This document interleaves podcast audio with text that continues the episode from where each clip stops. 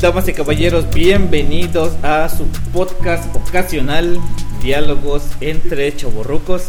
Este podcast donde platicamos sobre nuestros traumas, sobre nuestras inseguridades y sobre todo lo que se nos antoje, como todos los capítulos, bueno, no todos, pero bueno, hoy estamos con Oscar y con Luis Carlos. ¿Qué onda, hermanito? ¿Cómo andamos? Bien, bien, bien, aquí andamos. Cuba, por ¿Cómo fin. Se nos hace día de muertos, me Hasta, resucitó. hasta que regresó el Oscar después de media temporada. Después de la segunda temporada. La neta, por un momento pensamos que el Oscar iba a entrar en esos andares matrimonísticos, Ajá, sí. pero muchas cosas pasaron. No, no des- unos Kleenex por ahí, por favor. este. Unos pedillos. Unos pedillos. y después de la última venida de Pedro. Ay, ay, a no, ver, no, a ver, no, podemos ya. repetir esa parte. La última visita de Su visita de Pedro porque se escuchó feo. Este, pues ya, muchas cosas pasaron. Y, y el Oscar este, se reincorporó al 100% en carne y hueso como nosotros. Pues nada, hoy estamos eh, para platicar un poquito acerca de muchísimos temas que tenemos ahí en la. En, ¿Cómo se dice? En Ahí en la nube. Ahí en la nube y allá en, en- en- pues en todo donde tenemos anotado. Y pues nada, ¿de qué quieren platicar el día de hoy? Pues tenemos un coctelito de temas por allá, ¿no? Eh, ¿Qué tema te puedo tocar primero? Bueno, Tócame, Eh, tócame lo que quieras, bebé. le hizo mal. Esa, esa agua no sé qué tiene. O sea, Kino está tomando un Agua. vaso de agua, pero no sé qué tenga ese vaso de agua que como que anda muy filoso. Porque soy una persona muy sana. Bueno, este, fíjate, eh, para tocar un, un tema otra vez de papá, eh, y, y yo creo que, que- que va eh, de la mano a, a todos los temas desde chavorrucos y todo este, este asunto.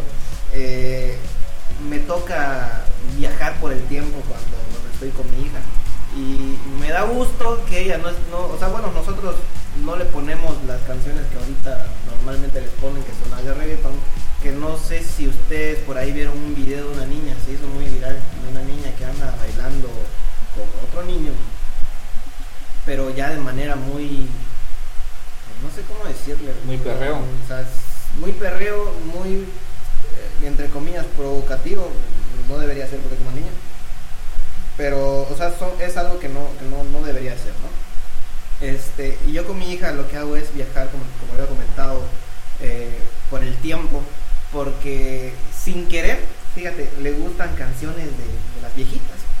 O sea, e- ella escucha, bueno, ¿quién no ha escuchado la Cereje? La Cereje, ay, que era del diablo, ¿verdad? Este, no sé, la Macarena, o sea, este tipo de canciones, ¿me entiendes? Era el diablo, saludos Iridia. Ese tipo de canciones, las del símbolo, el baile del gorila y todo La eso, ¿no? mayonesa. La mayonesa y, y me da risa porque hasta hasta Saludos a la Nexa, A la Nexa, ¿Qué habrá pasado con este güey? quién sabe. Hablando del diablo, este, no sé qué habrá pasado. A lo mejor el próximo año llegue como si nada. Lo vamos a invitar, lo vamos a Lo vamos a invitar, invitar. claro que sí. Y entonces, este, viajo mucho por el tiempo con ella porque aparte de las canciones, también le enseño las caricaturas, ¿no?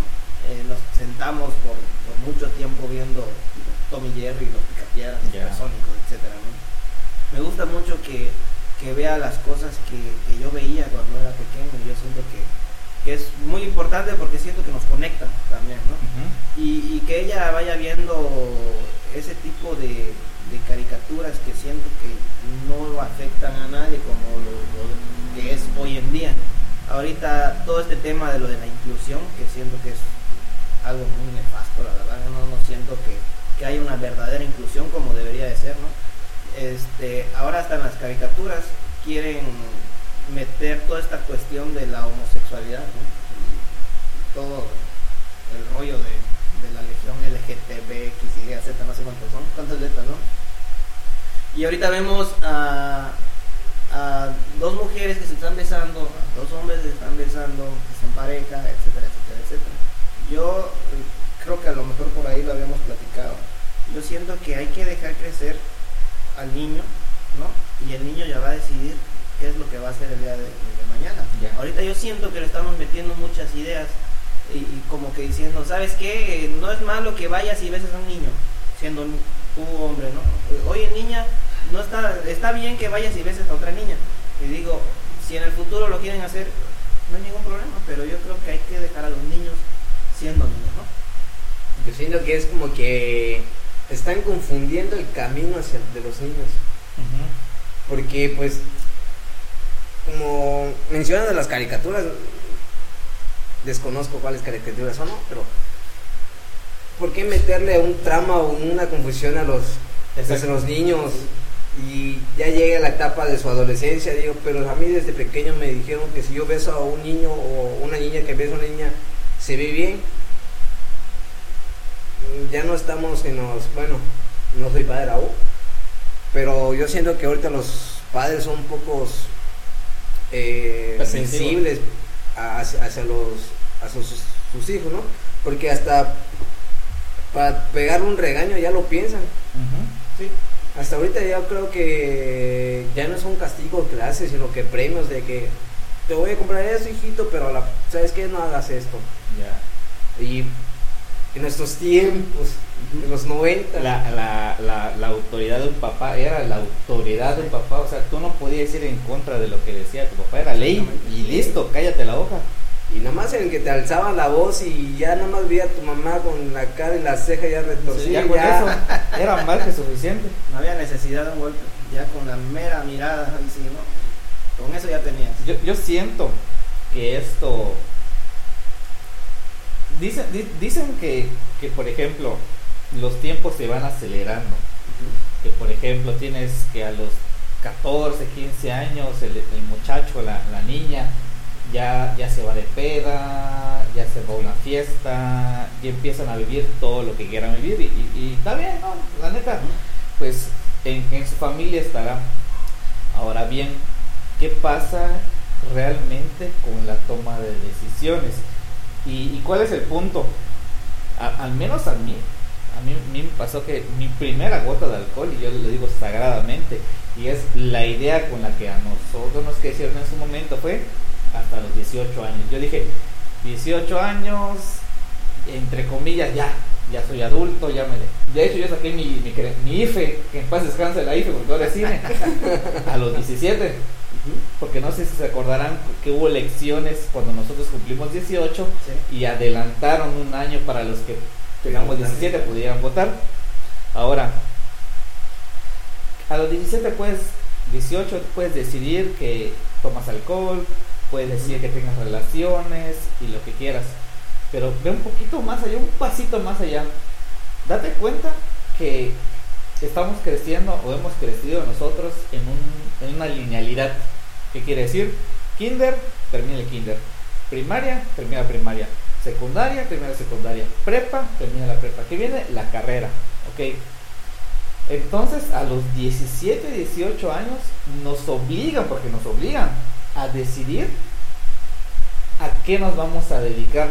Es decir, a los 16 empiezan a decir, no, es que tú eres bueno para, no sé, veo que te gusta mucho la química, tal vez tú puedes ser QFB, tal vez tú puedes ser enfermero, tal vez tú puedes ser doctor, pero en ti no está, la neta, y hay que ser realistas. A los 16, a los 17, no somos lo suficientemente maduros para decir, yo me quiero dedicar a esto el resto de mi vida. Y, es el punto el que quiero. Yo creo que es una, ¿cómo, cómo llamarlo? No, no, no, no nos pueden obligar a que a los 17 años nos digan, estudia a lo que te vas a dedicar. ¿Por qué? Yo sí me arrepiento. Y, y, y, y lo digo, a mí me encanta la tecnología, me fascina. Yo, yo desde que descubrí todos esos aparatos dije, yo me quiero dedicar a la tecnología. Pero sí me arrepiento de haber estudiado mecatrónica. ¿Por qué? Porque dije, llevo un año, llevo dos años, no es lo que quería. Pero ¿qué te talaron en tu cabeza? Termina los cuatro años y tal vez cuando termines ya tienes un título con el que te puedas defender y después estudias lo que quieres. Y dices, ¿por qué no estudiar un año? La neta no me gustó. Estudio, no sé, filosofía. Y si no me gustó, estudio astronomía. Y si no, estudio física. Y, y así me voy total. llego a los 22 años y la neta soy chavo, porque tal vez viva 60, 70 años, no he vivido ni un cuarto de la edad que voy a vivir en toda mi vida y ya me están taladrando que yo me tengo que dedicar a lo que decidí a los 17 años. Y tal vez desde los 17 años soy infeliz y toda mi malita vida me la voy a volver infeliz. Entonces, la vida no es lineal, la vida es orgánica. ¿Y a qué me refiero con orgánica? Que viene, viene tu vida avanzando. Ah, viene un, pasito por acá. Pero de repente en este caminito hubo otra vertiente y me fui por acá arriba. Y acá arriba me encontré con otra cosa y me voy para aquí abajo y voy tomando 20 mil caminos. Y voy aprendiendo de esto, del otro, del otro, del otro. A mí, como maestro, te digo, a mí me enoja mucho cuando los chavos me dicen, ¿para qué estudio biología si yo no voy a ser biólogo? Yo quiero estudiar contaduría. O caso contrario, a mí de qué me sirven las matemáticas si yo voy a ser médico. Y la neta es que no. La neta, no, no, no, no. Es mucho mejor saber de todo un poquito a ponerte como un caballito que te pones aquí y aquí y enfocarte solamente a lo que tú quieres. ¿Por qué? Ah, cuando cobras, ahí sí te fascinan las matemáticas. Pero cuando tienes que pagar impuestos, ah, es que nunca me enseñaron a pagar impuestos. Ah, oye, hey, hermano, cuando ibas a contabilidad te dijiste, yo no voy a ser contador, yo voy a ser doctor, a mí que me interesa la contabilidad. Entonces, hay que ser más plurifuncionales, saber de todo un poquito. Y regreso al punto. Yo considero a veces hasta un poco injusto tomar una decisión a los 17 años, a los 18 años, que a esa edad tengas que decidir a lo que te vas a dedicar el resto de tu vida.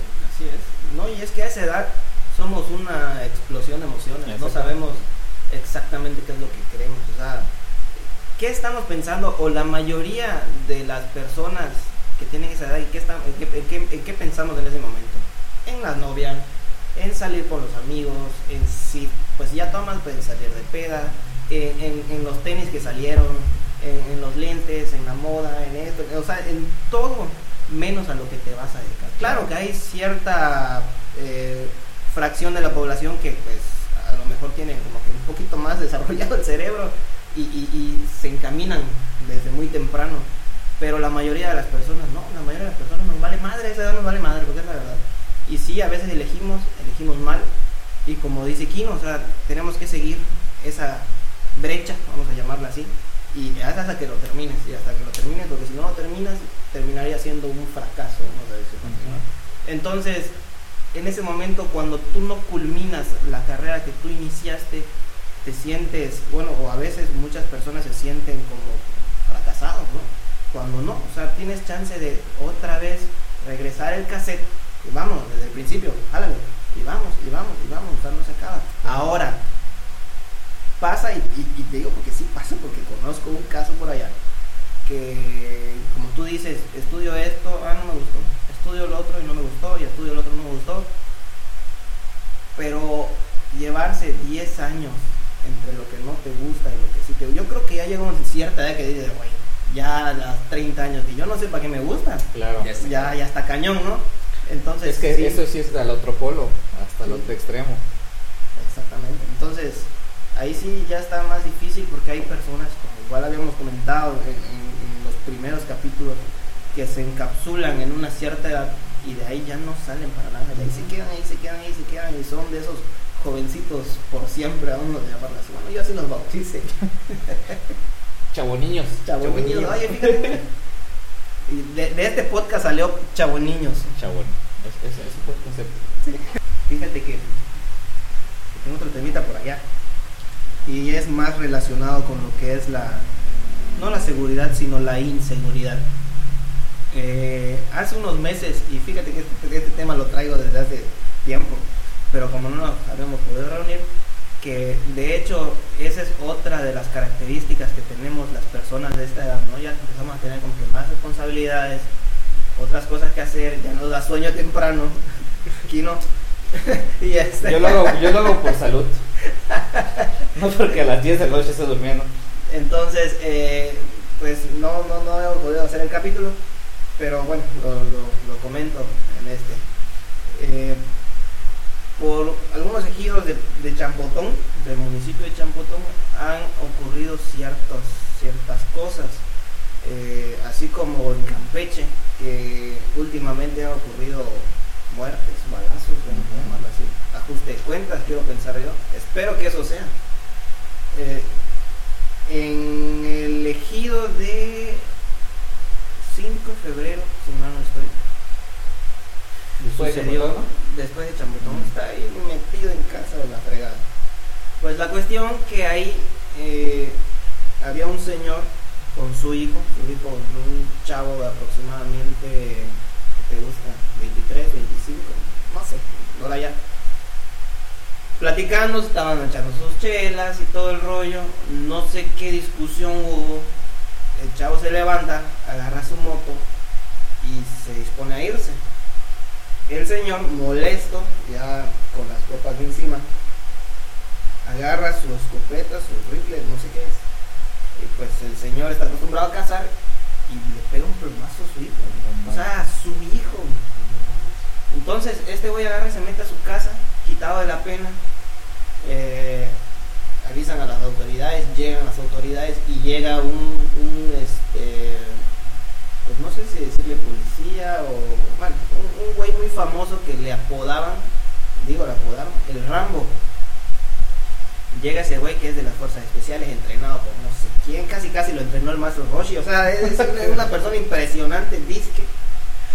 Y llegan al lugar y tocan la puerta, no sé si esperaban que este güey abriera, le extendieron alfombra, le regalaban galletas y te, no sé qué esperaban. Y dijeron qué es lo que iban a hacer. Acto seguido sale el, el señor, no sé si con una pistola o con el mismo rifle, le dispara al Rambo y creo que le dispara a otras personas y creo que no las mata a las demás porque ya no tenía balas, pero al Rambo se la mames. Entonces ya tenía dos, dos güeyes ya en, en- en su currículum, a su propio hijo, imagínate, a su propio hijo y al Rambo. La justicia, vamos a decirlo así, no pudo hacer absolutamente nada, no había hecho nada. Tuvo que ir el mismo pueblo a sacar a este señor de su casa, casi casi hinchado lo sacaron de su casa, eh, para, hoy sí que iban a hacer justicia por su propia mano, uno- una persona dijo no, habló a, a- a la policía y llegó esta gente a agarrar a este señor y se lo llevaron preso, ¿no? Me preocupa mucho esto porque siento que todo este rollo de las balas, de, de- de las muertes, de este tipo de atracos se viene acercando cada vez más a, a nuestro, a nuestro lugar de, origen. Que si bien no es una gran ciudad, porque según somos ciudad, este, pues siempre se ha caracterizado por ser un lugar tranquilo, ¿no? Entonces, eh, por ejemplo, que el- en reforma agraria resulta que encontraron, a, bueno, ya van cinco sucesos de personas que matan, imagínate un ejido, matan a cinco personas y lo que dicen que igual fue ajuste de cuentas. En Campeche, pues bueno, yo creo que ya todos han visto los videos de todo lo que ha pasado. en- Bueno, los videos que han salido, porque de, hubo a alguien que mataron y que en ese preciso momento, qué casualidad, las cámaras no servían. O sea, en los, no sé, 10 minutos que pasó el incidente, en esos 10 minutos la cámara no funcionó. Fueron los únicos 10 minutos que la cámara no funcionó. A lo mejor el, el, el, el- matón dijo, ah, sí, sí, ya me llegó En la este cabeza". momento no hay cámaras. Y entonces este, empiezan las muertes, tras muertes, tras muertes, tras muertes. Yo no sé si esto vaya a seguir, yo no sé qué es lo que está detrás de esto. Yo no sé si están haciendo algo para que esto empiece a disminuir, para que ya no existe este tipo de, de- de delitos. Ya. Y, y sí preocupa, porque pues cuánto estamos aquí a Campeche, O sea, estamos a ¿qué? 30 minutos. Y sí me preocupa mucho porque, no sé, en- en- yo me pongo a imaginar cosas. ¿no? Si alguien se viene a esconder por aquí, ¿no? Lo van a venir a buscar y van a saber que aquí está y va a empezar todo ese rollito. puede empezar. Entonces ese es el temor que, que no solo, yo creo que no solo yo siento, sino una gran porción de la, de la ciudadanía de aquí. Hay otros que les vale queso, ¿no? Pero yo creo que, que a muchas personas, así como a mí, nos preocupa ese, ese asunto. No, pues este, hablando de ese tema de seguridad, pues todo comenzó cuando una muerte creo en a Fidel Velázquez, los prosiguieron ahí. Ahí comenzó de que este una persona que destruía drogas, que hubo un ajuste de cuentas y todo eso. Y lo más triste es que ya no somos a aquella ciudad, bueno, digo, eh, mencionando a Campeche, ¿no? De que a veces te topabas tú en la calle principal, es 12, 1, 2, 3 de la mañana, veías a la familia sentados en la puerta de su casa, tomando el fresco, platicando todavía a esa hora, porque era una ciudad tranquila prácticamente. Y ahorita pues hace que tres semanas, 12, 1 del día, pleno sol, una calle muy este, concurrida, ¿no? y aparecen esos... Por eso se llama Avenida Central. sí, y eh, pasan esos sucesos, ¿no? O sea, es muy... Es muy, algo muy difícil de, de explicar y sobre todo porque pues la seguridad, eh, en qué gobierno estamos, eh, eh personajes que vienen de otro estado a, este, a querer gobernar a Campeche. No, no, conocen el contexto social. No, no, no saben qué, qué, contexto tiene Campeche, no saben cómo es la, las personas que tenemos acá. Y prácticamente ya Campeche ha dejado de ser una, una ciudad tranquila. Pues sí, imagínate que ya no les interesa a qué hora o en qué lugar están, no les interesa si los ven o no los ven. O sea, ya no es de que, a ver, vamos a esperar que, que doble aquí donde no hay gente donde nadie nos ve, los matamos y nos vamos. O sea, ya no, ya les vale, o sea, ya les vale, ya les vale eso. ¿Sabes qué es lo que, que más me da un poco de tristeza? El hecho de decir, ¿qué tan podrido está el maldito país?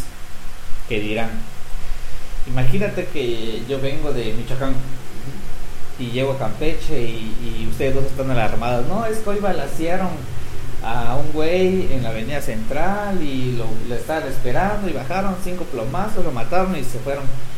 Y yo como michoacano diga, ah, pero en Michoacán matan a 20 personas al día.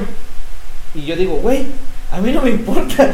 yo quiero que Campeche siga estando tranquilo. O sea, no, me compares con que en Michoacán está peor, en Tijuana la cosa, en Ciudad Juárez. No, la, la neta, a mí no me interesa compararme con ellos el hecho de que digas, ah, es que en mi, en mi ciudad matan a 20 personas al día y yo me siento superior a ti, la neta, yo no quiero eso. Yo quiero que nos sigan tratando como el en que Campeche no pasa absolutamente nada, en que Campeche está muy tranquilo, en que Campeche no matan a nadie. Para mí, eso sería lo que yo quisiera seguir escuchando en los próximos 20 años. No que sea tan normalizado el hecho de que matan a un güey, amaneció en un puente colgado este fulanito, o seis chavas desaparecieron de un día para otro y la gente diga, ah, pues ni modo. Así es. Entonces, eh, yo, la neta, no.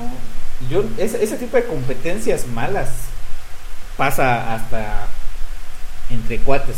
Oye, es que mira, me lastimé la rodilla, yo me lastimé el muslo yo me lastimé la espalda. Sí, es una, competencia, El hecho de estar compitiendo para ver quién es peor, güey. O sea, yo, yo no sé en, en, qué, qué mente cabe. Me caí en la bicicleta, yo me caí en moto. O sea, y no ando llorando. exactamente. Ah, no sé, pasó la poli y me pitó y ten cuidado, chavo. A mí me detuvieron. O sea, e, ese tipo, de, yo, yo las considero estúpidas. Sí. Sí, desgraciadamente la gente compite hasta por lo más tonto que pueda haber. Por lo más tonto que pueda haber, la verdad. Y hasta lo más peligroso, güey. O sea, ¿qué, ¿qué, qué, qué mentalidad tenemos de que algo tan absurdo? Ya sé que los mexicanos son muy cabrones, güey, pero no, siempre hay que querer ganar. La, neta. La verdad que sí. Sí, desgraciadamente así es. Y yo creo que así va a seguir siendo. A, a mí me da un poco de coraje y al mismo tiempo me da risa. Una vez escuché que cuando trajeron la segunda patrulla, que, que, una persona, un, amigo por ahí dijo, ah, quién sabe cuántas veces me van a llevar al, ahí, eh, ahí el coach, ahí está la poli, ahí quién sabe cuántas veces me van a agarrar, total, ya, ya tengo historial y yo, qué orgullo, qué orgullo, una medallita. No, qué, padre, ¿no? O sea, que qué buena onda que tengas eso y así como que, bueno. sí, sí pasa. ¿Qué, le vamos a hacer? Y es que, no, la, bueno, es que ya no, no sé si decirle seguridad, porque seguridad ya no tenemos. O sea, la seguridad está muy obsoleta. Yo soy muy fan de escuchar la radio en las mañanas, de escuchar a, Villalbazo o Iñaki y todos los güeyes. Y precisamente hoy estaban tocando el tema de que ahora ya se aprobó una ley en contra de las personas que utilizan ácido para agredir a otra persona, sobre todo para las mujeres, que es normalmente a quienes les afecta este, este rollo. Entonces dice que, bueno, él estaba muy en desacuerdo y estoy de acuerdo con él, porque dice que la pena por hacer este tipo de delitos son de 7 a 13 años de cárcel, dices tú. ¿Cómo? y mencionaba él, es que tiene que ser equivalente, o sea, le estás haciendo un daño de por vida, entonces tienes que irte de por vida tú al bote también, ¿no? A cumplir una condena. Entonces, dices, 7 años o 13 años por arruinarle la vida a una persona. O sea, porque hay personas muy tóxicas, o sea, hay personas que Ah, bueno, como, como mencionaba él, si no eres para mí, no eres para nadie. Ah, va el viajazo de ácido, ¿no? O sea, para empezar, bueno, no sé, pues yo supongo, ¿no? Que puedes matar a una persona con el solo hecho de echarle el ácido, ¿no? Pero yo creo que si no la matas es peor. Porque imagínate que una persona esté sufriendo, ¿no? Que te ves en el espejo todos los días, tu cara básicamente derretida. Eso sí puedes ver y, ya le arruinaste la, la, vida a alguien, o sea, una persona que tiene una vida por delante, ya se la arruinaste por completo. Entonces les dan a esas personas 7 a 13 años. Puede incrementar los años, siempre y cuando la persona haya sido un ex o, o esté en ese momento en una relación con esa persona. Si no, son 7 o 13 años. Y dices tú, ah, este, o sea, a lo que voy es que los que infringen la ley ahora tienen hasta mucho más derechos que las personas que están afectadas. Y esto, esta es nuestra realidad. Y, y, para empezar, ¿no? Este, eres inocente hasta que se demuestre lo contrario. O sea, de que si no te comprueba nada al momento, tú puedes seguir todo. Sin, bronca. La verdad que sí, y, y, y eso sin mencionar a a las mujeres desaparecidas que en estos últimos estas últimas semanas vamos a decir en que no hemos grabado podcast se han suscitado muchos este, levantones de mujeres mujeres que encuentran en, otros lugares eh, muertas y todo el rollo. Venían hablando también en este o sea en, la radio la mañana de hoy que encontraron una chava muerta ella había salido de fiesta eh, no aparecía habían dos personas que aprovecharon su día libre para salir en bicicleta y su sorpresa ver, fue ver a una mujer muerta ahí tirada, allá, allá ahí tirada bajo un puente. La reconocieron por los tatuajes. Y para no hacerte largo el chisme, la respuesta de, de la ley, vamos a decirlo así, fue la muchacha se ahogó con su propia salida. Imagínate bien. Esa fue su respuesta. O sea, esa fue su respuesta de las personas encargadas de nuestra seguridad. Increíble. ¿Sí? La, neta. Yo me acuerdo que hace varios capítulos atrás platicaba sobre, no me acuerdo con quién, el libro de, Niebla Ardiente de, Laura Baeza, champotonera por cierto. Aprovechando y, y, cómo se llama hacer comercial y, y saludo porque no me aceptó un podcast de creadores. Pero bueno. este. Clits. Ponle, ponle el, el, ahí el twin, twin. No, no, no, no, lo tengo. ¿No hay clits por acá? No hay bronca, no hay bronca. es, paisana, pero ahora sí sigo su trabajo. Habla en Niebla Ardiente de cómo una mujer, entre comillas, desaparece. Y desaparece con, por el hecho de que tanto las autoridades dijeron que, pues, porque según padecía de sus facultades mentales, escapa del centro de rehabilitación donde estaba, de repente llega en una, se topa a un grupo de, de, chavas y estas chavas las levantan unos güeyes que según hacen trata de personas y ahí rollo y ahí desaparece, ¿no? Cuando encuentran el cadáver, hay un cadáver que nadie reconoce y como nadie lo reconoce y esa chava estaba perdida, la poli dijo, ah bueno, como nadie la reconoce y está perdida, es ella. Y ya. la dan como que es ella.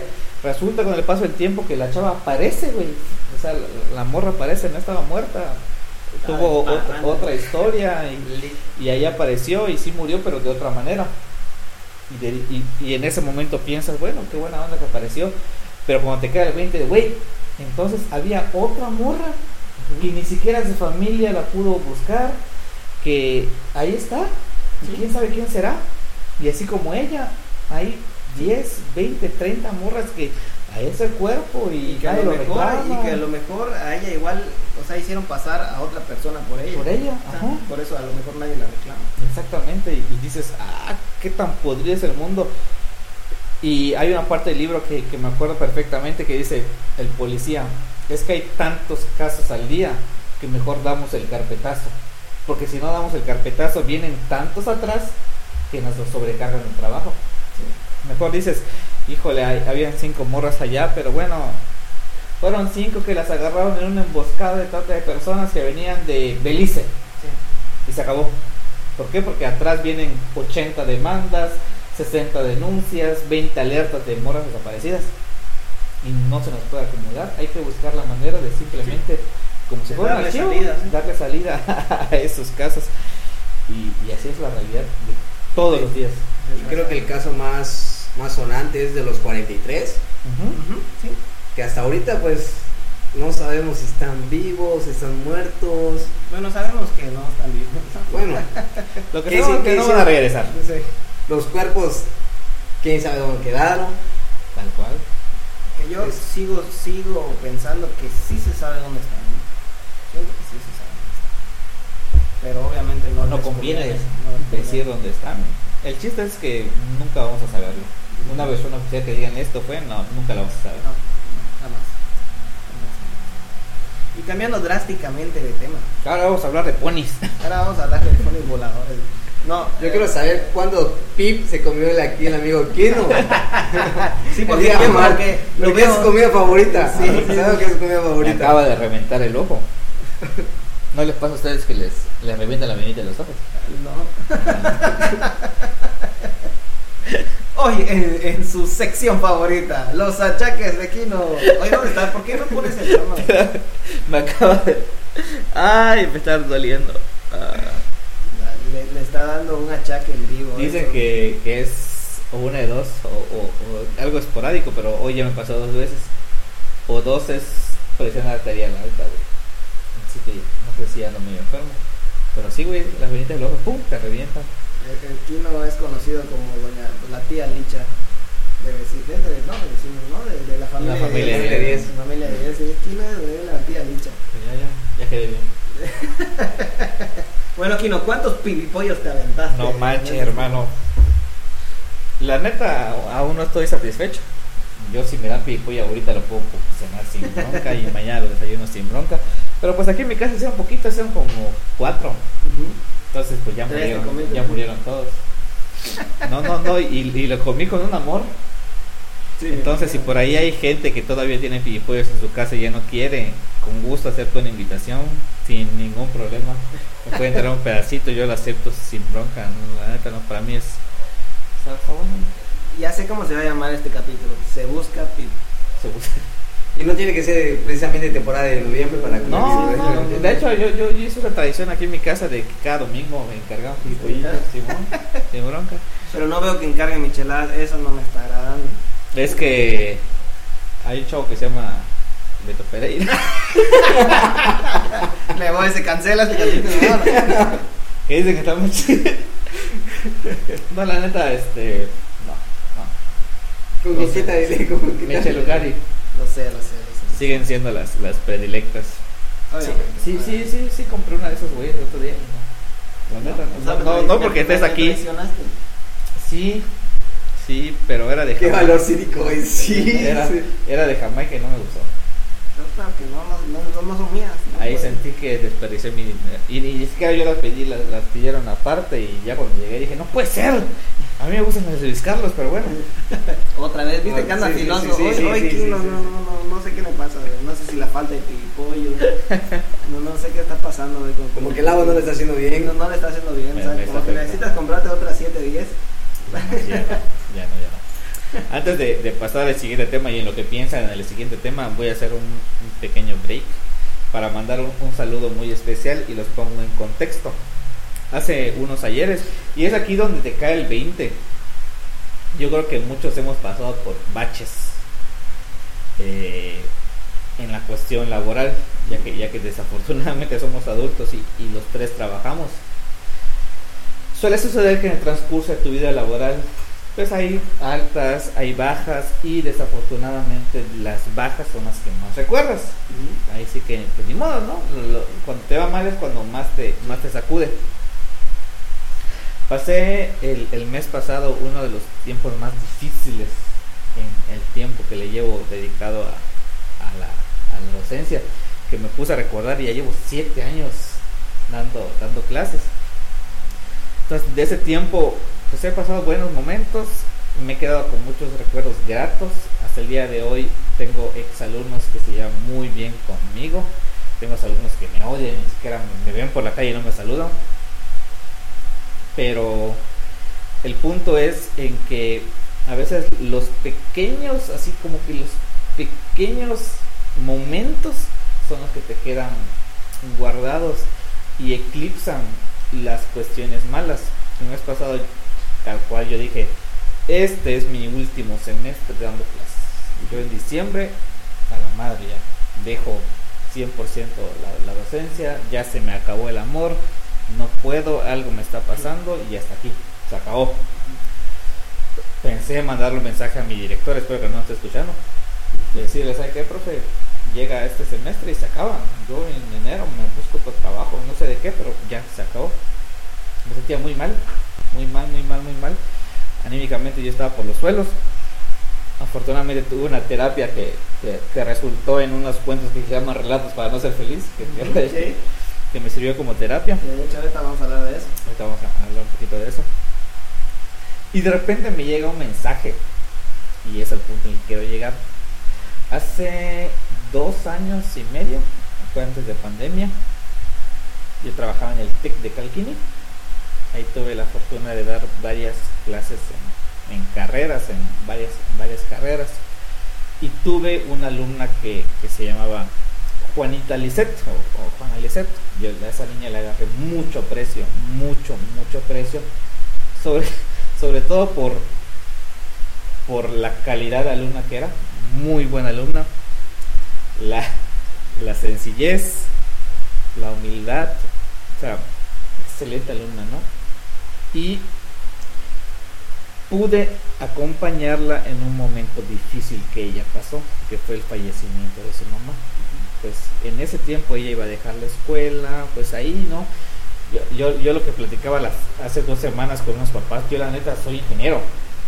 Yo no sé si puedo ser la mejor persona para motivar a alguien, no sé si puedo ser la mejor persona para dar consejos de vida. No me considero ese tipo de persona, prefiero 100 veces pues orientarlos o canalizarlos con la persona que se especializa en ese tipo de cosas más sentimentales o más de, la parte humana, ¿no? Porque yo no sé, me da. Pero bueno, las circunstancias de la vida te, te, orillan a veces a eso. Y a esta muchachita yo la acompañé en, lo, en la medida de las posibilidades, en lo que pude. El hecho está en que pues hace dos años y medio, ¿no? Me llega un mensaje de ella hace dos semanas, tres semanas, y me manda un screenshot donde yo aparecía en la dedicatoria de su tesis. Y, el, hecho de ver mi nombre en ese pedacito, en ese párrafo, en esas cuatro líneas de texto, y que después del paso de los años, literal, que todavía te tengan en cuenta, dices, puta madre, entonces algo bueno hice en el pasado, ¿no? O sea, tal vez si dejé huella, tal vez no. Y te regresan las, las, las ganas de decir, ah, caray, entonces tal vez sí estoy en el, camino correcto, ¿no? O tal vez sí sea, sea, sea a lo que me debería de estar dedicando, simplemente es, un bache por lo que estoy pasando, no sé, pero al menos a mí eso me, me recargó. Dije, no, no, tal vez no, no lo estoy dimensionando como debe de ser. Y puedo dedicar un poquito más de tiempo a esto, ¿no? Y me puse a pensar qué tipo de motivación necesitamos las personas, en mi caso la docencia, en el caso otras personas que se dedican a cualquier otra cosa, ustedes dos que se dedican a cosas completamente diferentes, para decir, aparte del dinero, porque obviamente sería una una, ¿cómo se llama? Una mentira el decir que no hacemos eso por dinero, porque obviamente lo hacemos por dinero, porque necesitamos comer. Pero a veces, ¿qué tipo de empujones anímicos o empujones laborales necesitamos para no decaer? O como te platicaba alguna vez, yo, yo, sigo esta filosofía de, de, de Shibumi, ¿no? Cuando hagas algo, ponte esa máscara para hacer lo mejor que puedas hacer en ese momento si vas a ser mesero, en ese momento eres, convierte en el mejor mesero que puedas ser. Si vas a ser un futbolista, trata de ser el mejor futbolista. Si vas a ser un arquitecto, si vas a ser un mecánico, convierte en la mejor versión que pueda ser. Pero a veces no basta con eso. A veces sí necesitamos como ese empujoncito de más o alguien que te jale cuando sientes que estás en este bache para realmente encontrarle sentido a lo que estás haciendo. Así es la verdad que sí. Sí, este. no, sí. Eh, muchas veces eh, yo creo que necesitamos ese empujón anímico, ¿no? Desde las personas, como tú mencionas, eh, tú fuiste ese o esa persona que ayudó en ese momento a Liz, Liz a para superar ciertas cosas que pasaban en su vida muchas veces nos sentimos perdidos, nos sentimos devastados, nos sentimos solos, a pesar de que tenemos personas a nuestro alrededor. Y sí necesitamos eh, una persona que nos, que nos empuje. Eh, quizá ninguno de los que está aquí sea un especialista en, o estudió psicología o cualquier tipo de, esas cosas para ayudar a la gente pero yo creo que eh, ya a esta edad hemos tenido vivencias, hemos vivido circunstancias, hemos aprendido mucho y en base a esas experiencias tenemos como que esa carta, ¿no? Para decir, ¿sabes qué? A mí me ha pasado esto, no quiero que te pase a ti. Como yo había platicado igual en, episodios pasados, que a mí me, me han pasado muchas cosas y si tengo la oportunidad de que una persona no pase por las mismas cosas que yo he pasado, pues lo voy a hacer, ¿no? Lo voy a aconsejar y lo voy a decir. O sea, yo tengo por ahí igual, así igual había comentado en un capítulo que hay un amigo ahí que le ha, aconsejado mucho y, él me ha dicho que lo que yo le he dicho le ha servido bastante. Entonces, eh, quizás no seamos unos especialistas en eso, pero si podemos ayudar, si podemos dar una palabra de aliento, si podemos dar un empujón para que una persona salga de esos baches, hay que hacerlo. Claro. Cambiando. ¿Qué pedo no? ¿La uva? Ah, la uva, no tuve bache, yo tengo parejito con carretera así como... como la uva estaba inspiradísimo. El que, que, que, experto en ese tipo de... La uva estaba así como que, ahorita me toca. No, ya, bache sí, demasiados y más, este pues bueno, aquí. Qué presumido es. no, pues, hermano. Pues como sabes, tengo una. La constructora familiar, ¿no? Muchas veces, muchas veces, de que tengo que cinco años este, con la empresa, de que decir ya. Ya no quiero yo nada, el estrés, el ordenar con los trabajadores, estar lidiando con los, con los empleados, ¿no? Es demasiado, ¿no? Y es mucha presión este, personal porque te puedes llegar así en la noche y estás así en tu hamaca acostadito y, y se renuncia. Bueno, y si tú renuncias, ¿quién va a estar amando? Y si tú no sacas esta madre a flote, ¿quién más lo va a hacer? Eres el único cabrón que estás llamando esto. Tuviste hablando con el viejo, es que no puedo, me estreso demasiado, pues este, que hay que entrar eh, las estimaciones, firma de, entregas, estar este, ordenando los, a los empleados, falta de material, los problemas que salen al, instante en las obras, ¿no? y lo tienes que estar, ahora sí, la palabra lo dice el ingeniero, tienes que ingeniártelas para resolver así al instante. Caí como dos meses ese bache, de que no podía salir, de que estoy en trabajo, pero no estoy en trabajo, mi, mi mente estaba volando en otras cosas. Y Y estaba yo una, en un trabajo pesado dentro de la fábrica de azúcar, que era hacer un drenaje. Pero el drenaje pasaba en medio de la fábrica de azúcar. Y eso era romper, y sabes que al lado tienes motores, tienes estructuras, tienes cimientos, de que se, tantito que tú falles, se puede ir, se puede declinar el suelo, ¿no? Y yo así como que, ¿y ahora qué hago? Que llegó así en la, en la noche, digo, no, a ver cabrón, concéntrate, si esta mal sale mal tu drenaje, vas a valer madre, la empresa va, va para abajo, y no solamente tu trabajo, metes en problemas la empresa y metes problemas este, a la fábrica, ¿no? Me di terapia yo solo, sin necesidad de nadie. Y después, al día siguiente, me enfoqué a, a sacar el trabajo. Duró como dos meses, no, tres meses y medio ese trabajo. Y cuando sentí que valió la pena, fue cuando este, me tocó supervisión. Y estaba el viejo, estaba mi papá, y estaban los dueños de la, de la, este, de la fábrica, los ciudadanos. Y diciendo, ese trabajo que hicieron, felicidades al ingeniero, desconozco quién sea que dijo este, que fue el dueño, porque no era un trabajo fácil y supo cómo hacerlo. Yo digo, estaba yo a 10 metros sin saber que ese cabrón era el que estaba a cargo, era yo. Y así que, oh, su puta madre. Era, sentí era que- yo, era yo. le- Pero, pero Sí. tráigame a Mariana. Casi, casi. ca- No, casi, casi me salen las pinches lagrimitas cuando es ya al final. Terminando todo el recorrido, cuando llegamos a la casa, me dice el viejo, no, cabrón, es, es un cabrón haciendo, haciendo su trabajo. me dice. Que si tú no estuvieras allá, yo no sabía qué hacer. Porque él es- era, se desajenaba de, ¿sabes qué? Tienes este trabajo, hazla, ¿cómo la vas a hacer? No lo sé. A mí, es tu trabajo, a mí na- nada más sácame mi semana, sin meter la mano para nada, Sí. y tú mátate como tú puedas. Es chingue su madre, así como que lidiar, lo vuelvo a repetir, lidiar con los trabajadores, ah, bueno, aparte lidiar con los, de, los encargados de área ahí de la, de la fábrica. Y problemas aquí, problemas acá, y te dice, ah, ¿sabes qué? Te, doy- te habla el gerente de la fábrica, que es independiente el dueño de la fábrica, ¿no? Óyeme, que no quiero que pases aquí porque aquí hay una hay una base para un, motor que se va a hacer y ya no buscas otra alternativa y tenías que buscarle tú al, al chingadazo, ¿no?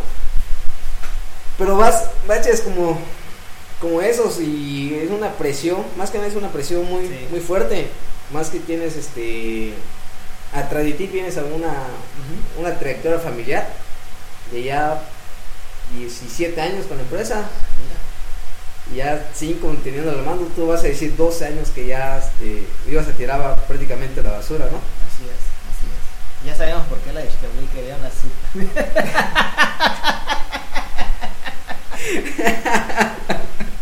Pero no hablemos de eso porque si no, de cosas tristes, no, si no traemos unos Kleenex. este.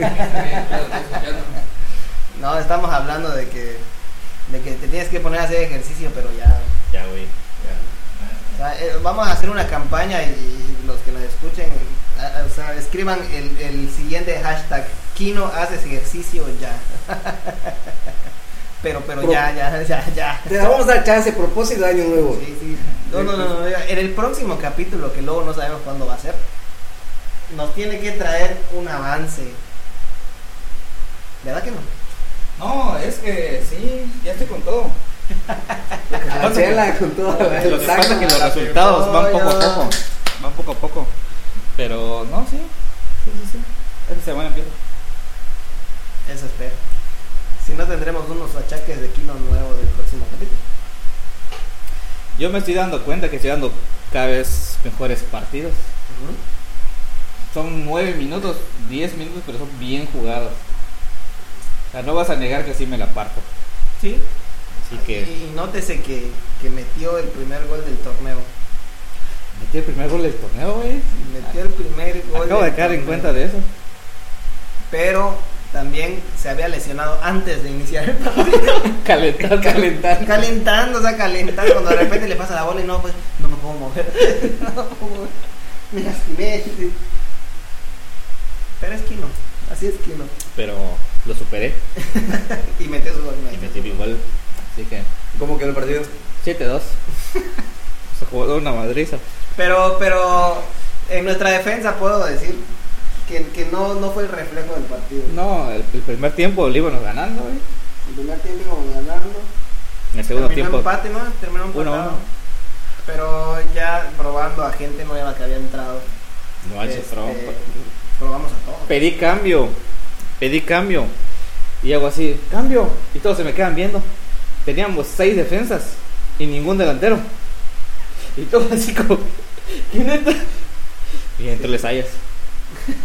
Gran, gran cambio. Gran cambio. El, el Sayas, mira, en su estadística, ya ves que pasan ahora la estadística de los, de los partidos. Sí. Fue, se cayó tres veces, se resbaló dos, iba a lesionar al árbitro sí.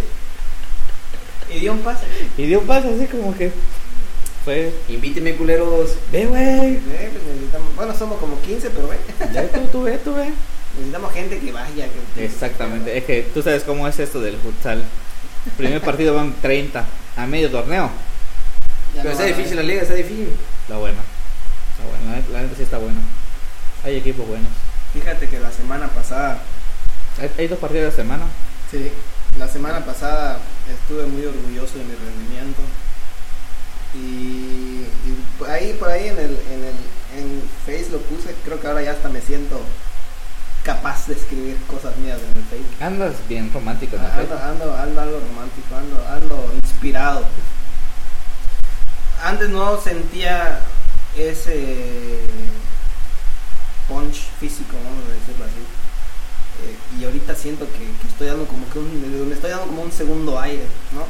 Eh, el partido pasado corrí, yo creo que como nunca había yo corrido en mi vida. Corrí más que el otro equipo. Y el otro equipo, habían chavos, habíamos varios chavos. Y enseguida pedían su cambio, sus chavos. Yo corriendo como un idiota, porque como idiota estuve corriendo todo el maldito partido. Eufórico y todo. Y Kino, cálmate, cálmate. cálmate que no sé qué. Yo, ¡ah! corriendo por todos lados. Pero, pero, o sea, para mí es, no sé si decirlo como una victoria, yo creo que sí. Porque en los años anteriores y sobre todo cuando regresamos de la pandemia, o sea, cuando empezamos a jugar, bueno, todavía en plena pandemia, eh, recuerdo que hasta me tropezaba y caía y no aguantaba cinco minutos y va para afuera y, y así estaba. Y hoy me siento orgulloso de mí mismo por, por lo que físicamente he logrado, ¿no? Porque deportivamente no estamos logrando nada, pero, pero lo que físicamente he estado logrando. Entonces el reto es para Kino, porque él igual debería ser. Yo soy un jugador de área. No importa. Nunca escuchaste de un tal Aldo de Nigris. Sí. ¿Cuándo lo viste correr la milla? Jamás. Pero ¿cómo estaba lo de Nigris? No, pero. me falta poco. me decir a Dante López, porque también era del área, pero no, es- si no hacía nada. ese era un jugadorazo. Es, es- es su ídolo. es su Era un jugadorazo. Pero Kino tiene un reto. En el próximo podcast, en el próximo capítulo, Hablaremos del Sí. partido de Quino. no solo del partido de Kino, sino de los grandes avances que ha tenido Sí, güey. ejercicísticamente. ¿no? Sí, güey. Ya ando con todo. O sea, en mi mente ando con todo. Veamos que a partir del lunes ya. Aunque sea salir a tratar un poquito más. Bueno, nada más que el lunes tenemos partido, así que el martes. El martes, el martes. Lunes a las 9, güey. Ah, el lunes a las nueve. Ve, güey, ve, ve. Cancha, Acá, en la placita. en placita. Pero neta, ve, ve, ve. Porque, ah, ¿cuántas veces nos ha pasado eso? Siempre vamos como 20 y luego ya no vamos. A medio partido buscando cómo completarnos. No, no, no. ¿Se quitan a medio partido? No, digo a medio, No, no, no, a medio torneo. medio torneo y ya no vamos. A medio torneo, así como que cuatro y ¿quién va a venir? ¿Cómo se llama el equipo? Comadrejas. De antaño. Más mítica, comadre. ¿Y ¿Son los mismos integrantes? Nah. Mira, somos como el Ajax. Pues Kino ya, ya, es, ya es histórico. A mí me sacaron de retiro. Ajá, ajá. Pero si son como 10 defensas y va a llegar otro defensa. No, pero no importa. Ahí lo vas a ver. Ahí lo vas a ver. Yo me vuelvo delantera, ¿no? Bueno. Yo tengo otro temita por allá. Pero Espérame, primero, espérame, espérame, espérame. No sé si ustedes, bueno, yo me imagino que sí, ¿no? No. Eh, he escuchado de las cosas que pasan en, que según dicen, hay, hay un Por templo. Eh, bueno, que obviamente sí es cierto porque hay personas que han ido, que, que conozco, que, que me, han, me han contado sobre este tipo de cosas que pasan ahí. Según por lo que yo he entendido, porque tampoco es como que haya prestado tanta atención, pero como que ahí hacen como las mentadas misas de sanación, creo. ¿no? Pero no son las misas de sanación que hacen los domingos acá en la- aquí en el pueblo, Ciudad. sino ciudad, perdón Municipio. municipio, este, sino ya son como que de palabras mayores más fuertes. Para las personas que creen en este tipo de cosas, pues me imagino que, que van a decir, no, pues sí tiene razón. Y yo me reservo, ¿no? Porque pues no sé si sí o no sé si no. Pero eh, me han comentado que ahí existen unos sacerdotes, monjes, padres, no sé cómo decirles, que inclusive no son de este país, que son argentinos, Argentina. que yo entiendo. Y entonces eh, han- se han suscitado varios casos ahí en los que se posesionan las personas, eh, se les introducen demonios y este tipo de entes y, y van ahí para que le saquen a estos dichos entes. Eh, me han relatado varios de estos casos. Me relataron uno de que fue un niño y lo intentaron curar, vamos a decirlo así. Y ya era de noche y aún no, lo no le podían sacar el, demonio que traía adentro. ¿Por qué les comento esto? Porque aquí en el municipio eh, ha pasado que han querido imitar este tipo de acciones, que obviamente pues ¿no? Claro. Entonces llegan charlatanes, vamos a decirlo de esta manera, y hacen pasar como, o se ponen de acuerdo con las personas mismas de la iglesia para hacer como que una actuación y hacer pensar a las demás personas que sí hay gente que está posesionada, Claro. que pasan este tipo de cosas, etcétera, ¿no? Y las y esas personas que son de la iglesia, que se supone que no se deberían de prestar a estas cosas, se prestan y empiezan a hacer este tipo de actuaciones, ¿no? No quiero mencionar nombres, pero hay una señora por allá que hasta salió gritando y se tiraba así, no sé qué, no sé en qué parte, que algo así como que, como que el padre estaba diciendo unas palabras y la señora se puso como loca a correr y se tiró al piso, hizo su drama, hizo su show y todos así de no más, ¿no? Y esto, qué maldita necesidad. ¿no? Claro. O sea, yo digo que si en dado caso de que este tipo de cosas sean ciertas, pues yo creo que no hay que jugar con esto. ¿no? O sea, yo, si es cierto que se te puede meter una de estas cosas al cuerpo, eh, no vas a jugar con eso. Así de, ay, se me metió, ay, y ya agarró y nada más dijo unas palabras. El, el, el, el- Y te el curaste, padre te dio un toquecito en la frente y ya, estoy sano, ¿no? Y entonces, hasta en eso pasan las cuestiones del fake o el famoso fake, ¿no? Hasta en eso quieren hacer fake. ¿no? La gente está loca, güey. Sí, Está güey. loca. Yo te puedo platicar lo que sé, porque sí, sí he escuchado de ese, de ese rollo. Que, que todo lo que dijiste es totalmente cierto. Y, y- y lo conozco porque sí tuvo una persona bastante cercana que, que va y, y continúa yendo ahí a, a Guayamón. El punto está en que mucha gente solo va por el morbo de ver qué es lo que está pasando ahí. Se supone que si vas es porque, no sé, tienes la necesidad de sanar tu espíritu, sientes que hay algo mal por ahí. Ya no sabes qué hacer. Exactamente. Y, y es eso, ¿no? Como dice, bueno, es que la, la religión es, es un hospital de almas, ¿no? Pero mucha gente va por eso. Simplemente vamos a ver quién se posesiona.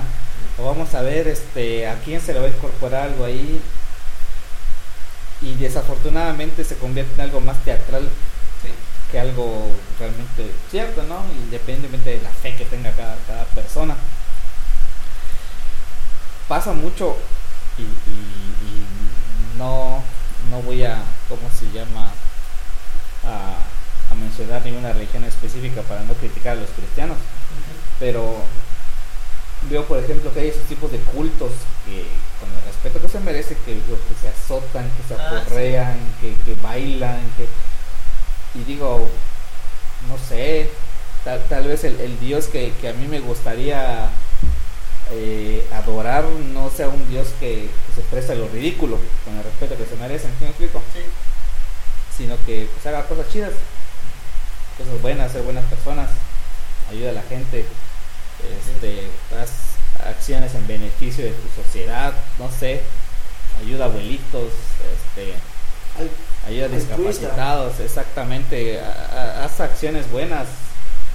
Yo siento que en la fe eso es más importante que te revuelques 40 veces y grites y digas y que te incorpores y que no te incorpores.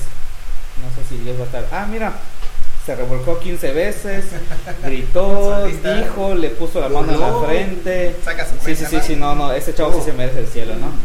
Y lo más triste es que tuve la oportunidad, bueno, fue por cuestiones de, de destino, que en bicicleta me fui hasta allí. ¿Cómo llega cantidad de gente? Sí. Me estacioné afuera de, bueno, me estacioné, me puse afuera de ahí de la entrada de la carretera federal. Uy, me quedé nunca había asistido, güey. Me quedé asombrado de cuánta camioneta llega, güey. Pero de muchísimo, y no creas que es, son camionetas, este, de esas que estamos Unas simples, chiquitas, ¿no? Son camionetas son camionetas, camionetas, unas, estamos hablando de Tacoma, Fuenter, este, de Silverado, vagonetas tapadas, Pesadas, suburban. pesadas.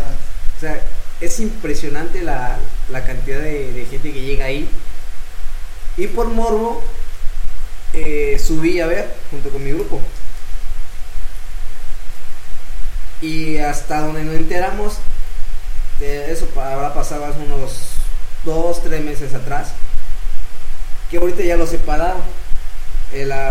Los actos de exorcismo ya lo tienen a otro lado y donde están asistiendo más es como que un desvío para que no se escuchara todo el ruidero que, que, que esos tipos de personas, ¿no? Y es, y ahorita donde están es como que una capilla, que al final de cuentas, este, está sobre un cerro, pero llama mucho la atención, porque mientras tú estás subiendo las escaleras a un, un piso intermedio, hay como que este un camino.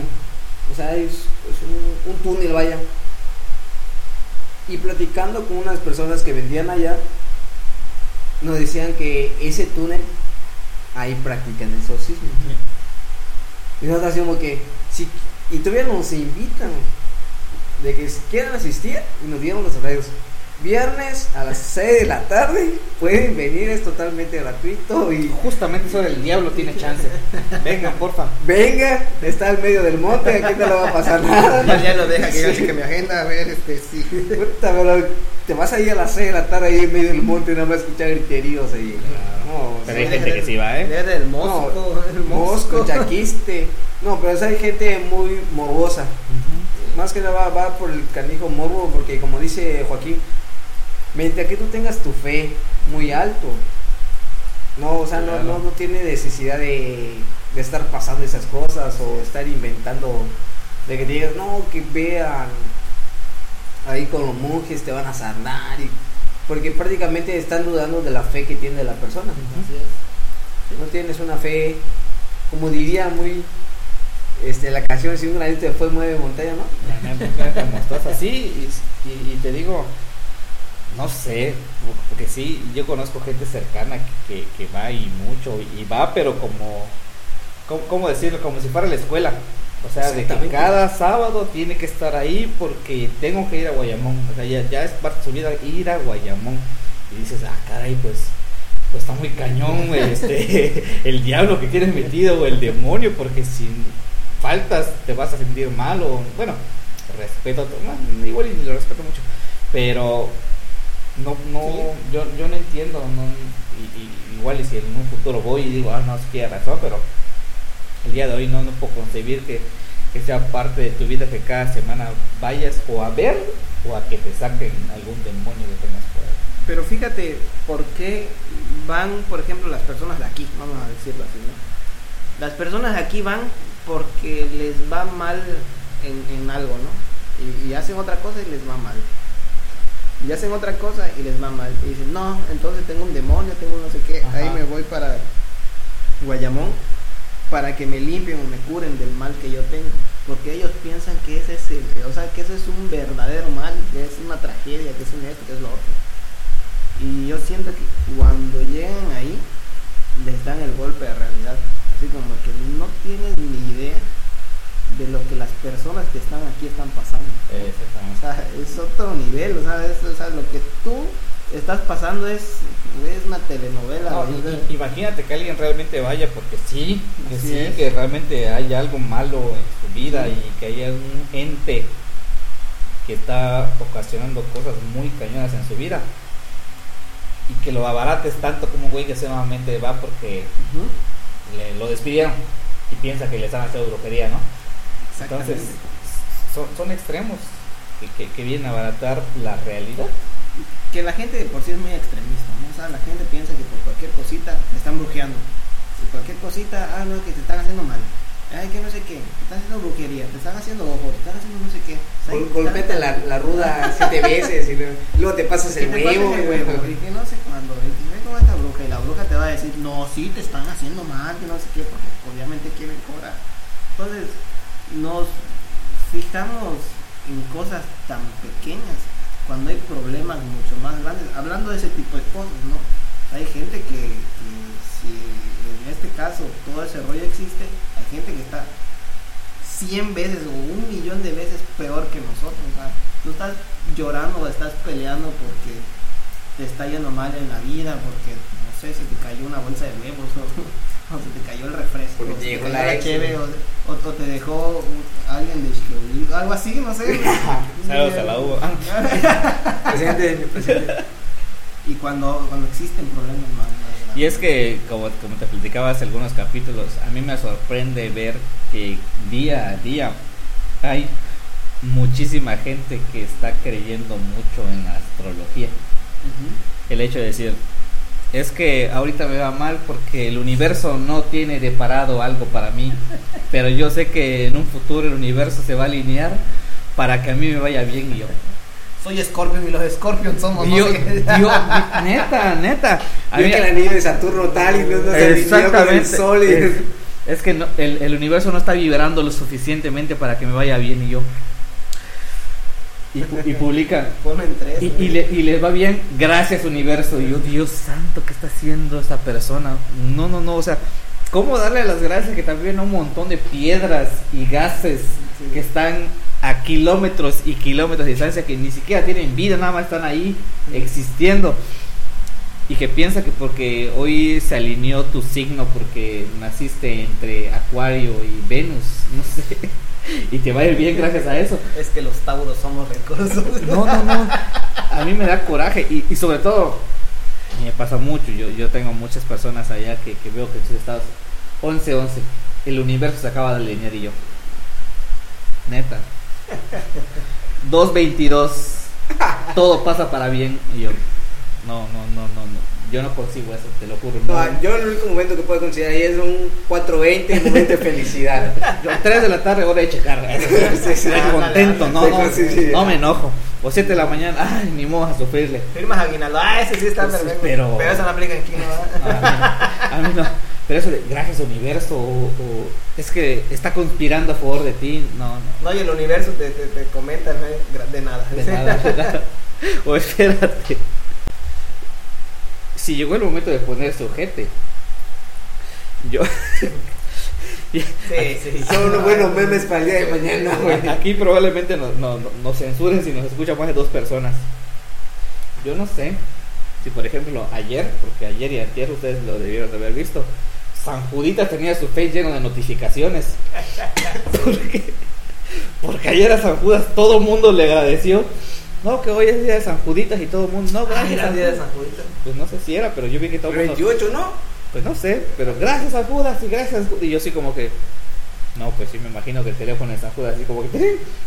Luis Carlos te agradeció por su bendición. El Oscar está feliz gracias a ti. Así, Yo me imagino a, a, a San Juditas, ching. Ching, ahora tengo que No, contestarle a hubo, todos. hubo un reportaje hablando de San Judas, que a la vez, o sea, soy católico, pero la verdad hay gente que, la neta, se pasan de lanzo, güey. Pero pasa por la zona de. de la Ciudad de México, de Tepito, Ajá. que adoran muchísimo a San Judas, güey. Güey, yo vi a los chacas, cabrón. Cargando a San Judas, güey. San Judas con medallón así, el- colgado así, extremo la gorrita de. hecha a la, a la medida de, de la imagen, ¿no? Así de ladito, de. así como fuera un meme, cabrón. A- al estaba A San Judas. De cholo. de cholo y bailando y iban adorándola así como si fuera una, una peregrinación así que magna cabrón. yo Sí, sí güey. güey no mames Se iba para San a bailar. O sea no no no no no hallo no busco la manera de, esa explicación de esa Sí. gente güey. Y, no pasa solo con San Judas, pasa con un- muchísimas cosas que, con el respeto que se merecen, y, y- y- pero publicando no, no cambias absolutamente nada. Es lo que le comenté a una amiga porque pasó lo, el, el mal tiempo que hubo esos días. Y decía, este, va a pasar por la península de Yucatán.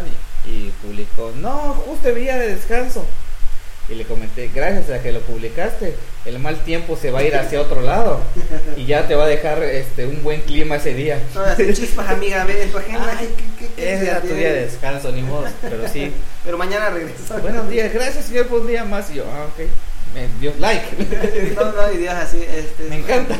bueno como meme si Dios quiere no quiero dice Dios Ah, sí, porque hacen cuenta, güey, hacen cuenta. Dicen, no sé, Jesús de Nazaret. sí no. sí sí Pero No, pero es que la, la gente está muy pasada, o sea, agradecen a, a- pues no sé si, si algunos que nos escuchan ahí se molesten o no se molesten, pero a seres ficticios, ¿no? Porque hasta este momento nosotros tenemos nuestra fe, sí, tenemos nuestra fe, sí, y a veces cuando nos encontramos en problemas, eh, a veces nos sentimos solos y buscamos refugio en alguien, ¿no? Entonces, encontramos refugio en estos seres divinos, por Ajá. así decirlo, ¿no? tiene nada de malo, al contrario, qué bueno. O sea, yo creo que la religión se hizo para establecer un orden entre los seres humanos, ¿no? Claro. Así que hasta cierto punto nos ha servido absolutamente a todos.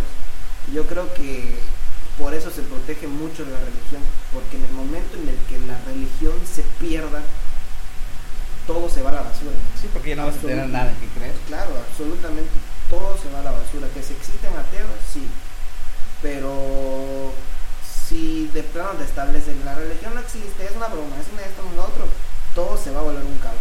Absolutamente todo se va a volver un caos. Se va a morir hasta gente, porque hay gente que vive por la religión.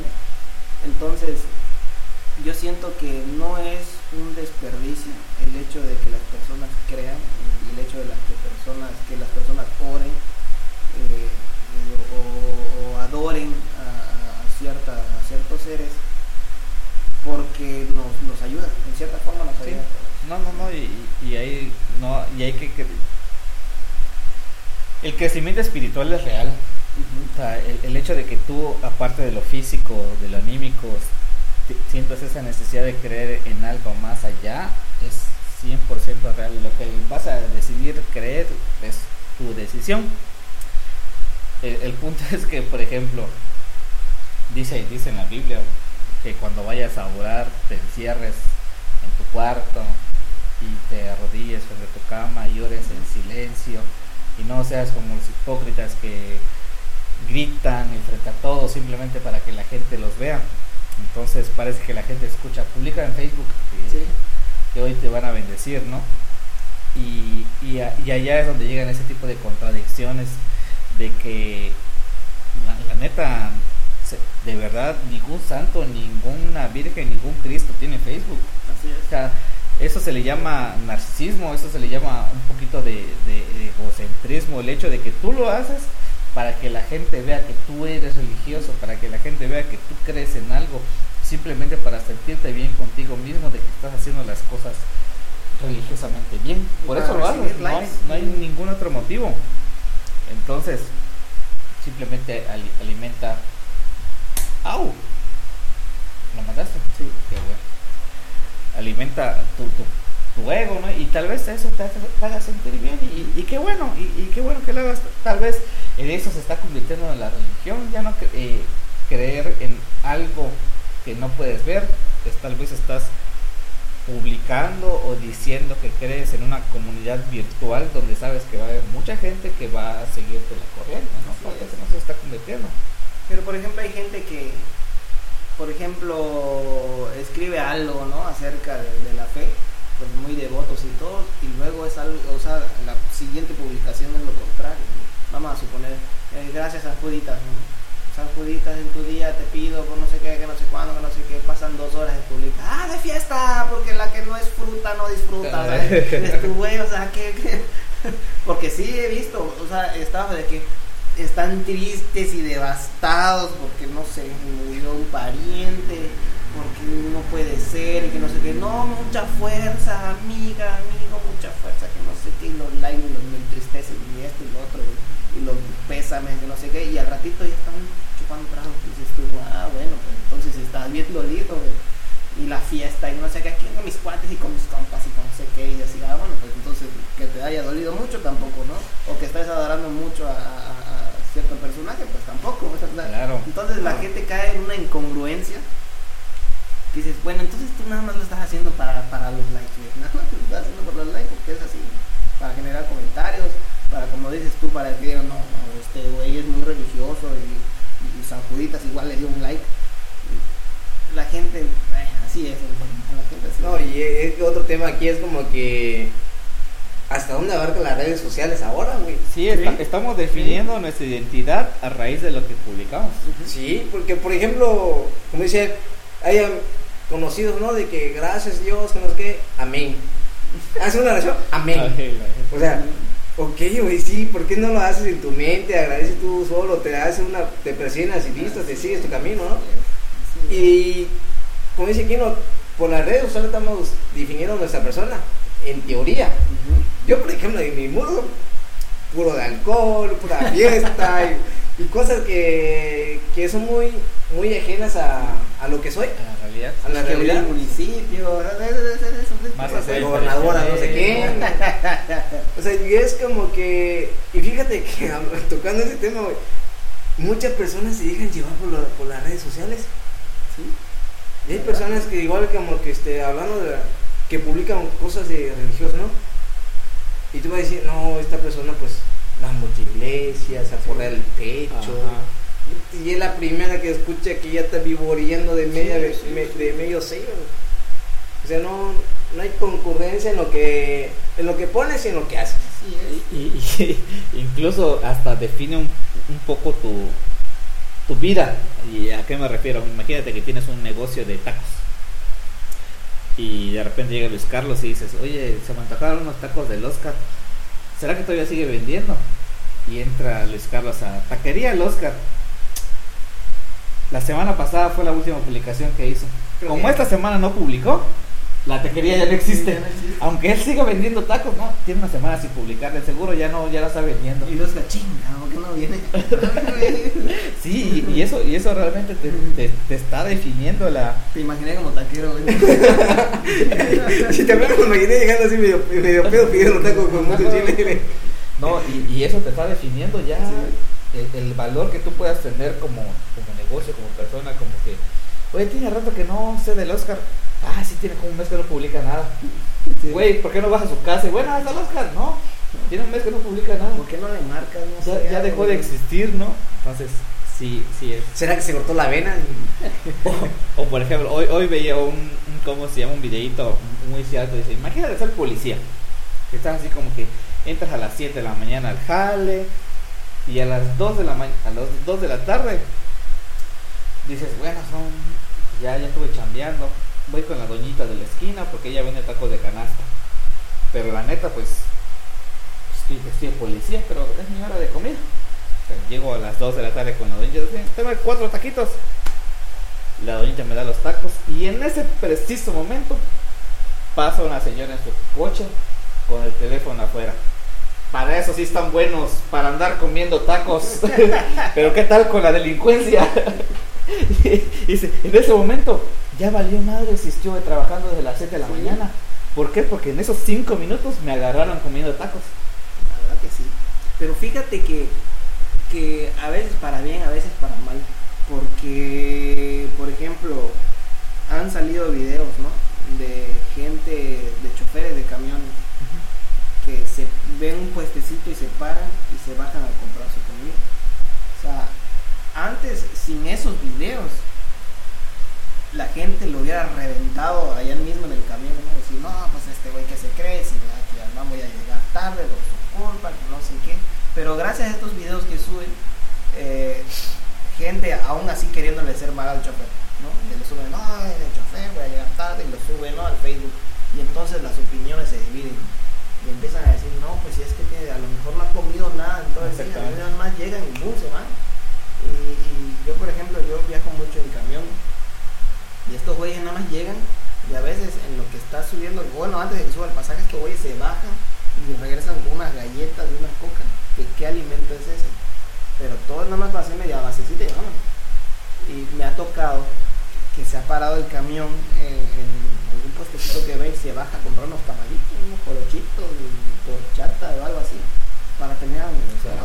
Pero fíjate que ya ahorita ya no hay esa reacción negativa de que todo, madre ya es tarde, ah, ¿qué espera? Y que no sé qué, todos así lo ven y dicen, ah, no hay bronca. No escuchas porque enseguida te das cuenta cuando la gente está reventando algo y no escuchas ese, ese bullicio que, que, que empiezan a, a tirarle al chofer. El chofer se baja y todavía pues, no es bronca de él, él pide las cosas y hasta que la señora le despache, ¿no? O sea, Sí. no es como de que, apúrate chofer, sí, ahorita me meto y lo preparo. Y entonces ves y ahí sube con su platito, ¿no? Y ahí va comiendo en el camino porque no queda de otra. Claro. Entonces, este, yo siento que en cierta forma a veces los suben para reventarlos, pero hay gente que a veces reconoce la, la, la actividad que están haciendo. ¿no? Claro que en esta cuestión, de- en este caso, un policía siempre va a estar mal parado, ¿no? Siempre va a estar mal parado el policía. Aún así haga, haga un trabajo bien, que normalmente no es así. Que, la mayoría de veces no pasa, ¿verdad? Pero Sí, y es cultural. O sea, sí. si tú pides una opinión de un político, de un policía, nunca vas a ver una opinión buena. No. México lindo y bandido. Exactamente. Rateros, este, bandidos, la- ladrones, corruptos. Imagínate qué, qué tan podrido ya es el país. Sí. ¿Qué, La verdad que sí. qué es lo primero que pensamos? Que no te veas lejos aquí. Aquí, fácil, aquí, aquí. Estos chavos aparecen cuando ya acabó todo el rollo. Nada más aparecen cuando ven a alguien sin casco, sin placas.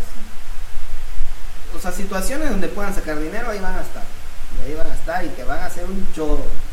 Un choro. Y te hicieron su agosto con las verificaciones de las motos. Y que te empiezan a pedir esto y lo otro, que no sé qué, las perlas de la Virgen. Ve y te tomas una foto a Cristo Rey. O sea, todo te piden. Te piden esos, esos güeyes y al final te quieren sacar lana. Y obviamente tú, por agilizar todo ese rollo de, ¿sabes qué? No tengo tiempo, ya me quiero ir. Vas y, y pagas y, y te están mal. Pero a veces tú tienes otras cosas que hacer, no, no solo Ah, sí. Entonces, pues, así, así pasa con la policía. Antes de irnos, me acabo de acordar de una anécdota. Antes de que hubiera policía municipal aquí, yo acompañé a una persona a, aquí con el, el güey de la poli. Precisamente eso, la moto era nueva. y te juro que, que- que fue algo para mí impactante porque yo la neta no sabía cómo estaba ese relajito. Llegamos, está el poli afuera. ¿Qué onda, este, oficial? Buenas noches, ¿cómo está? Ya sabes, ¿no? Le das por su lado y ¿qué onda? No, pues aquí la moto es nueva y queremos ver que pues le hagan la verificación y todo. Dame chance, hablo con el comandante. Regresó, a ver radio. Obviamente ni siquiera el creo ni lo prendió. Regresó y le dice, madre, pues el comandante anda ocupado, pero mañana tiene un chance. Son 300 pesos. Este, lo del comandante. El trámite son otros 500. Este, más que placas. este, sí. Ah, bueno, son mil. Todo 1500. Este, ok. Hay que, no, no, no, no, no traiga nada. Este, hay que traer la moto. No, no, no te preocupes. Y nos quedamos así de. Y bueno. Y entonces, tú ven, este, mañana y ya está listo todo. Está bien. Nos fuimos. Hasta que llegamos con la lana. Ahí está. Sacó las placas, güey. Se le puso las placas. Ya está listo, dice. Y te quedas así como que, ¿qué pedo, no? Listo, hermano.